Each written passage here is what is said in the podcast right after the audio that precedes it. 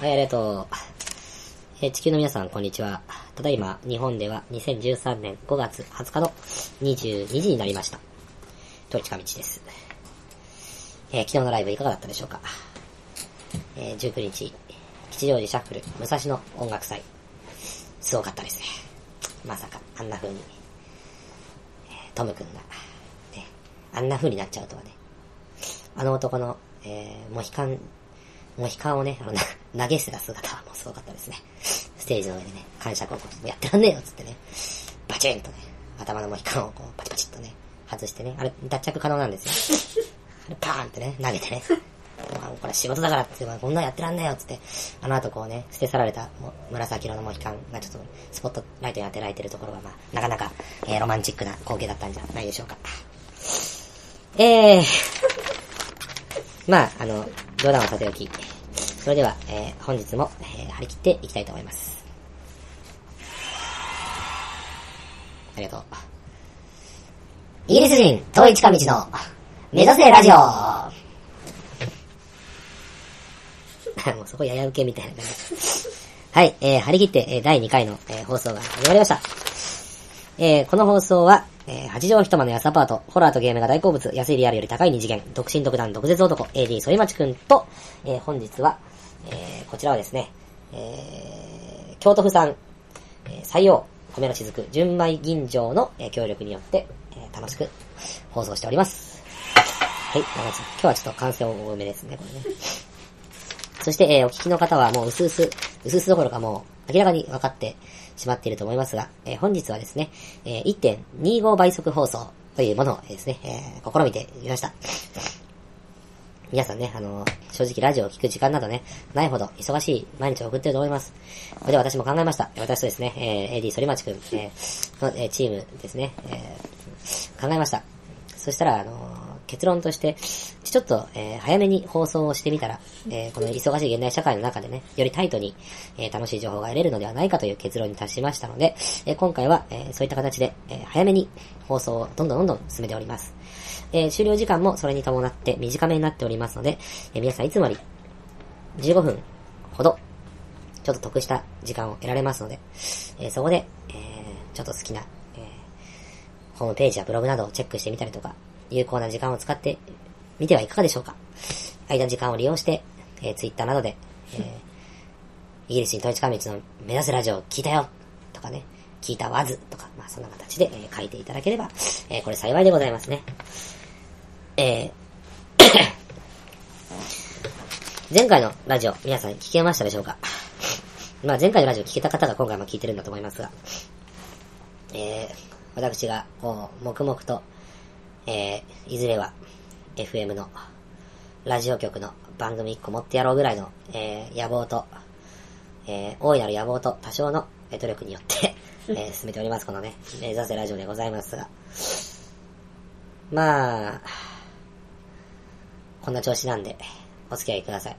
楽しんで。えーそれではですね、えー本日、えー最初の、えーお題は、前回から引き続いて、えー前回に話しかけてやめた、えー音痴について、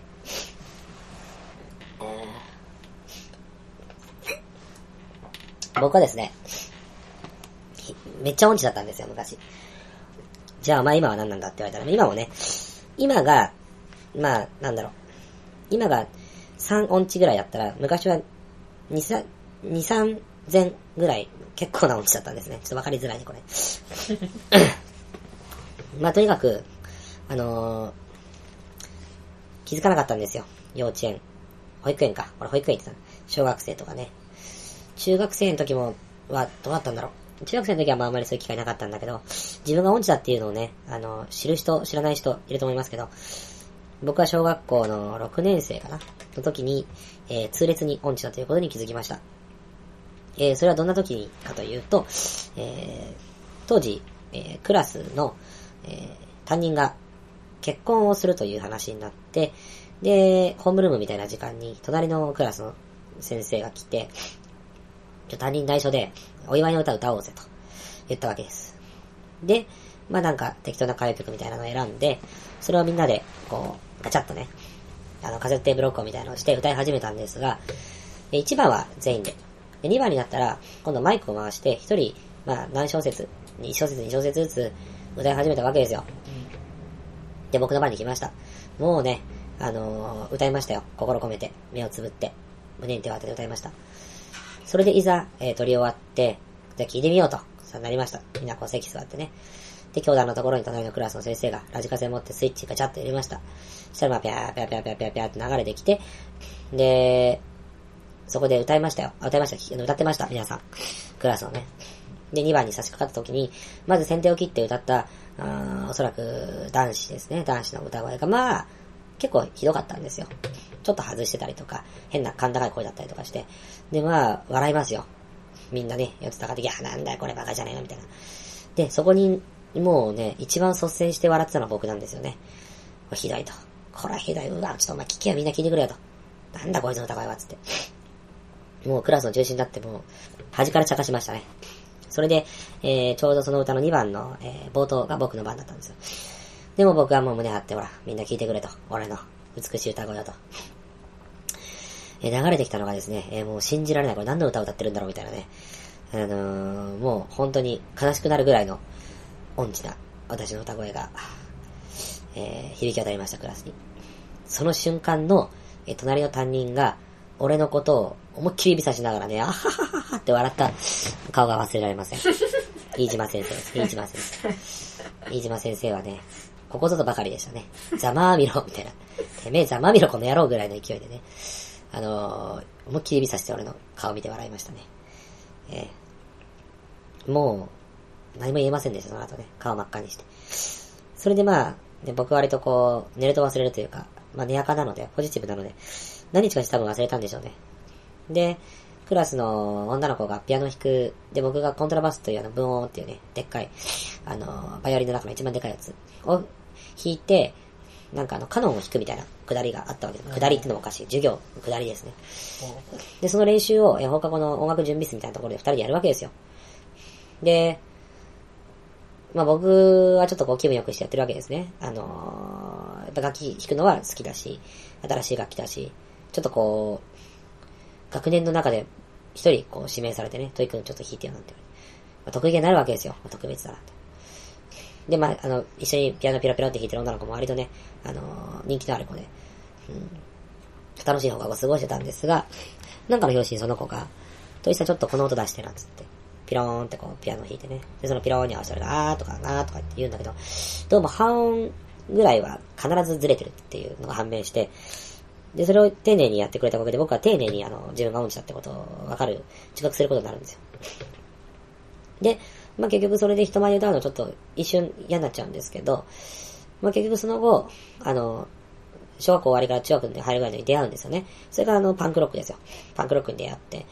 で、パンクロックの CD が、決して皆さんが音痴なわけじゃないんだけど、まあ、なんかそういう風に思わせてくれたわけですよね。あの、元気よく歌ってこうぜ、みたいな。うん。まあまあ、とにかく気にするなと。うん。まあ、あのー、走行によって、まあ人前であの、また再び胸張ってでかい声で歌うようになって、で、まあ思春期に突入して、で、まあ、治りました。ある程度。なので、あの、音痴の人はですね、ぜひ、あの、思春期を通過してもらえれば、治ると思いますので、あの、ということですね。うん。僕は思春期を通じて治りました。はい。だまだ、あの、思春期とか、そういうのを通過してないのかな音が回らない人って僕はまあ、勝手に思ってるんですけど、もう一回あの、自分のその14、5歳を振り返ってみてください。もしかしたら、あの、ね、世の中とのこう、兼ね合いというかが、のがね、あのそんなにうまくいってなかったんじゃないかな。うん。まあそういう話ですね。あまりちょっとスピリチュアルな話に持っていくのはちょっと危険なので。え次いきますね。えー音痴についてから、えーせっかくなんで、えー音痴つながりで方向音痴について、えー話したいと思います。僕ですね、すごい方向音痴なんですよ。どんぐらい方向音痴かっていうと、例えば初めて行く駅、行きますね。駅降りました。あー、喉乾いたら、よし、ちょっとビールでも買おう。たたたた、行きますね。で、えー、左手にコンビニがありました。よし、入ろう、つって。で、自動ドア入ります。で、ビール買って出てきます。で、出てきたら、もうわからないんですよ。どっちから来たか。で、どっちに行くか。もうこれ方向音痴っていうか、まあ、あのーアルツハイマーなのかもしれないけど。あれと。俺どこから来たんだっけな。で、しょうがないから、周り見渡して、可能性の高い方に行くんですよ。その可能性の高いのが、まあ、100回だったら98回ぐらいは、だいたい反対側を選ぶ自信があるんですね。で、考えました。なぜだと。なぜ俺はその反対を選んでしまうんだ。で、方向音痴の人って多分世の中にたくさんいると思うんですけど、まあ、大体多分方向音痴の人なりにえ自分の経験と知識と記憶力を活かして道を選んでるんだと思うんですよ。でもことごとく皆さん外れるじゃないですか。今これを聞いてる方はきっと多分方向音痴の方だと思うんですけど、外れるじゃないですか。それを僕がちゃんと理論立てて考えてみたんですよ。ちょっとご清聴ください。まずですね。で、先ほどのコンビニの例でいくと、えー、ちょっと今からは皆さんあの、目を閉じて、私のこの1.25倍の声に耳を澄ませながら想像してみてください。通りを歩いてます。通りを歩いてて、え左手に、えーセブンイレブンがありました。でセブンイレブンに入ろう。セブンイレブン、え左を向いて、自動ドア開けて、中入りました。で、そこから買い物して、で、自動ドアに向かってまた歩きます。自動ドア開けます。道に出ます。この時点で一回、わかんなくなりましたと。その時に、いいんですよ。わからなくならねえよとかっていうツッコミはこの際置いといて、わからなくなりました。あれ俺ちょっとぼーっとしすぎだな、てへ、みたいな感じで、えー、右左を眺めます。右にはさっきまで来た道。左にはこれから、えー、進行方向だった道。皆さん、どちらの道に見覚えがありますか？はい、考えてください。今まで、コンビニの方向に向かって歩いてきた道の街並みは、見覚えがあるんです。そっちの方向かって歩いてきましたから。初めての駅ですよ。初めて歩く道ですよ。その歩いてきた道を、振り返ったその景色、初めて見るんですよ。コンビニからドアを出て、左を向けばさっきまで眺めていた街並み。右を向くと、見知らぬ街なんですよ。あれ？なんだこの眺めは？知らないぞ。どっち行きたいんだっけ？いや、知ってる方に行った方がいいだろう。そして、私は、えー、まっすぐ歩いて左のコンビニに入って、出た後に左に行くんですよ。いやいやいやいやいや。そうすると、まあ思いのほか、思いのほかというかまあ当たり前なんですが、確実に戻れないんですよ、駅に。という、どうですか？皆さん、持論。これは、どうです？ちっちゃいなと思うな、ちょっとな。ブブ、いや、これはね、ピンポンだと思うんだよね、僕は。ここは断固。いや、これはね、これはちょっとね、いい具合だと思いますよ。あ、そうだ。忘れてました。えー、ただいまですね、えー、5月18日の4時39分になりました。私も今自分の声を聞きながらやってるので、これが1.25倍になった場合ですね、どういった形になるかちょっとわかりませんが、以上、方向音痴について、えー、論じました。ご清聴ありがとうございました。はい、ありがとう。続いて、えー、えー、じゃあ、この流れで、えー、とですね、今日はもうちょっとそういうなんか連想ゲームみたいなね、あのートークの題目になってますね。えー、続いては、えー、方向音痴、あ、音痴音痴音痴ときまして、えー、俺の親父の話ですね。えー地元とか、あの、僕の身の回りと有名なんですけど、うちの親父は相当変わ、変わり者だという。えーで、親父の変わり者だっていうの、まあどんな変わり者かっていうのはまた、あの、後ほど、この3回4回の中でまた登場するかもしれませんが、え今回はその親父が変わり者だっていうふうに言われてるところの原因となるところと、なるべく被らない、え最新の、え親父の、えちょっと変わった話を、えー1分半ぐらいします。えー実際の速度だと3分ぐらいして、えー1.25倍だから、えー2分ちょっとします。えー先日実家に行った時に親父が、えー鼻歌を歌ったんですよ。そしたら、親父は何を思ったか鼻歌のキーをどんどん変えるんですね。で、多分、鼻歌を歌い始める、例えば、なんでしょうね。あの、仰げばととしって歌いますね。そしたら、仰げばととしって歌いながら多分、歌い始めで気づくんですよ。あれ？あんま気持ちよくないなと思って。そうすると、キー上げるんですよね。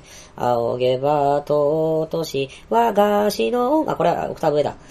難しいな、キー上げるって。仰げばとうとし、わ、わ、仰げば、仰げば尊し、和菓子のみたいな感じですね。キー上げるんですよ。非常にそれ隣の部屋とかから聞こえるの滑稽なんですね。どんどんどんどん上がっていくんです。で、最後に裏声とかで、もう本当に、母言いながら歌ってるような歌声が聞こえてくるんですね。まあ、そういう話です。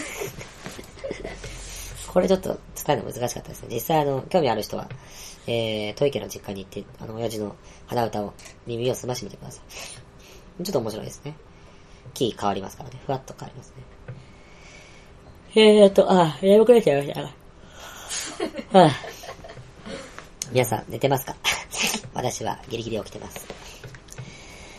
えー、早いもんで、えー最後の題目になりましたね。今日はもうテンポもいいし、ネタも簡潔です。えー今回音痴の話、方向音痴の話、えー親父のキーの話と、まあなんか、大体そういう音とか歌についてなんで、最後も歌についての、えーお題でいきたいと思います。はぁ、やばい、ワークビ止まりませんね。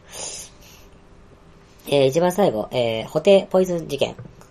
ホテポイズン事件、えーこれはどんな話かと言いますと、僕がですね、えーこれは学生時代ですかね、友達と、えー数人で、えーカラオケボックスに行ったんですよ。で、カラオケボックスに行って、えーみんなそれぞれこう、順番にね、好きな歌をポコポコ入れていきます。で、ニャーニャー歌ってたわけなんですけど、誰かが、えーその中の一人がですね、ホテトモヤスさんの、ポイズンを入れたわけですね。で、ダッダッダーダッダッダポイズン、ダッダッダーダッダッダポイズン、ベイビーって言って、歌始まりましたね。うん。したら、ベイビーって始まった瞬間に、画面に映し出されたのは、なんとも妖艶なというかセクシーな女の人の姿なわけですよ。これにはもう、一度、無言の、なんて言うんですか、歓喜というか、まあ、男4人とかで行ったんで、まあ、なかなか悶々とした 熱気が、多分中学生とか、中小学、小、小学、中学生最初とかの方なのかな。た多感な時期だったんですよね。今、同じ状況だったらちょっとわからないですけど、多感な時期だったんです。だからちょっとその、別に、ね、あの、ポローンとこう、すっぱだかになった女の人が映ってるわけでもないにもかかわらず、ちょっとこう、ピンク色の画面にこう、ちょっとこう、セクシーな格好のお姉さんが出てきたと。で、一曲通じてね、こうなんか、ゆらゆら揺れてるみたいな、確かそんな映像だったと思うんですが、それが、えー、結局、どんな話かというと、一曲終わりましたと。いやー、すごい歌だったね、つって。で、パって次に画面に、あの、予約リスト映るじゃないですか。それがあの、全部ポイズンになってたっていう、この話でございますね。何曲かの割り込み、割り込み予約。全部ポイズンだと。しょうもない話でございます。うん面白かったわけですよ。ちなみにあの、ほとんど同じような話で。う。あの、友達が、中島みゆきさんがですね、ものすごい好きだという。ちょっとここ、あれだな。話し直そう、これ。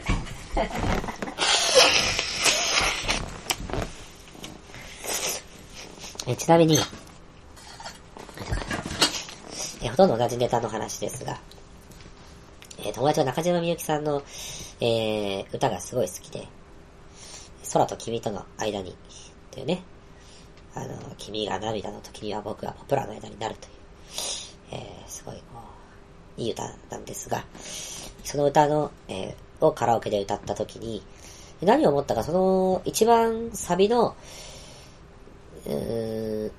ここにいるよ、いつまでもって盛り上がって、空と君との間にはってなるんだけど、そのいつまでもピッて消すっていうのがなんか、無性に面白い日だったんですね、それよりは。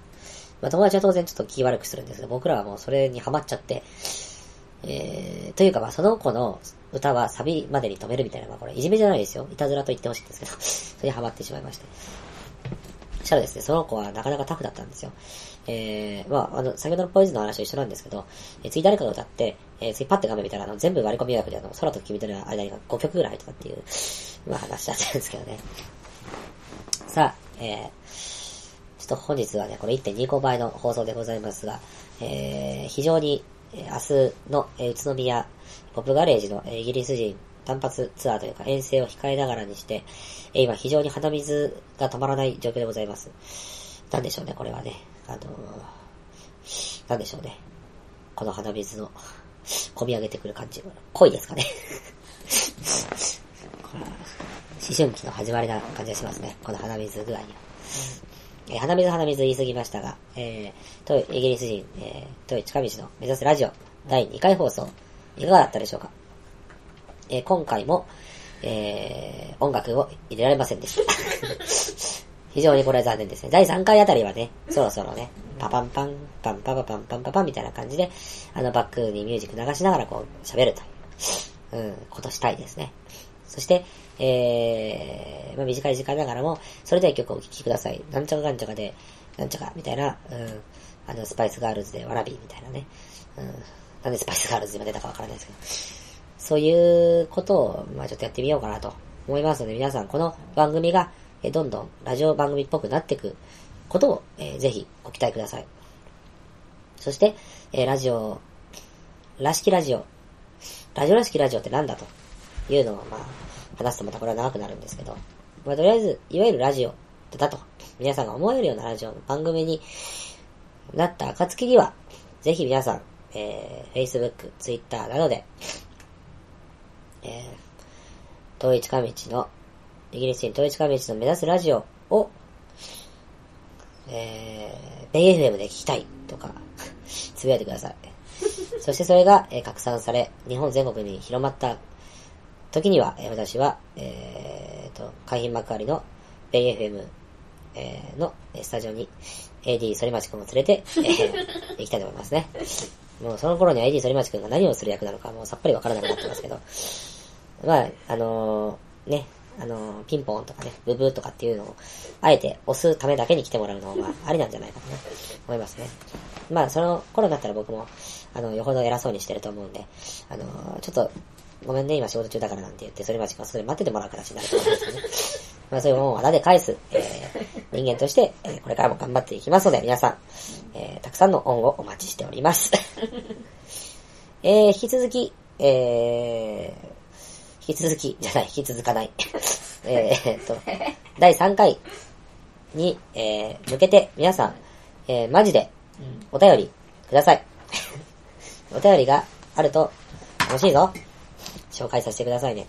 えー、お便りは、えー、統一かみち、at yahoo.co.jp、t-o-i-c-h-i t-o-i-c-h-i-k-a-m-i-c-h-i、at yahoo.co.jp もしくは、ツイッター、えー、リプライ、ダイレクトメール、えーそれから、Facebook の、えーなんちゃらで、えーお便り、メッセージ、要望、感想、えー、その他もろもろ、お待ちしております。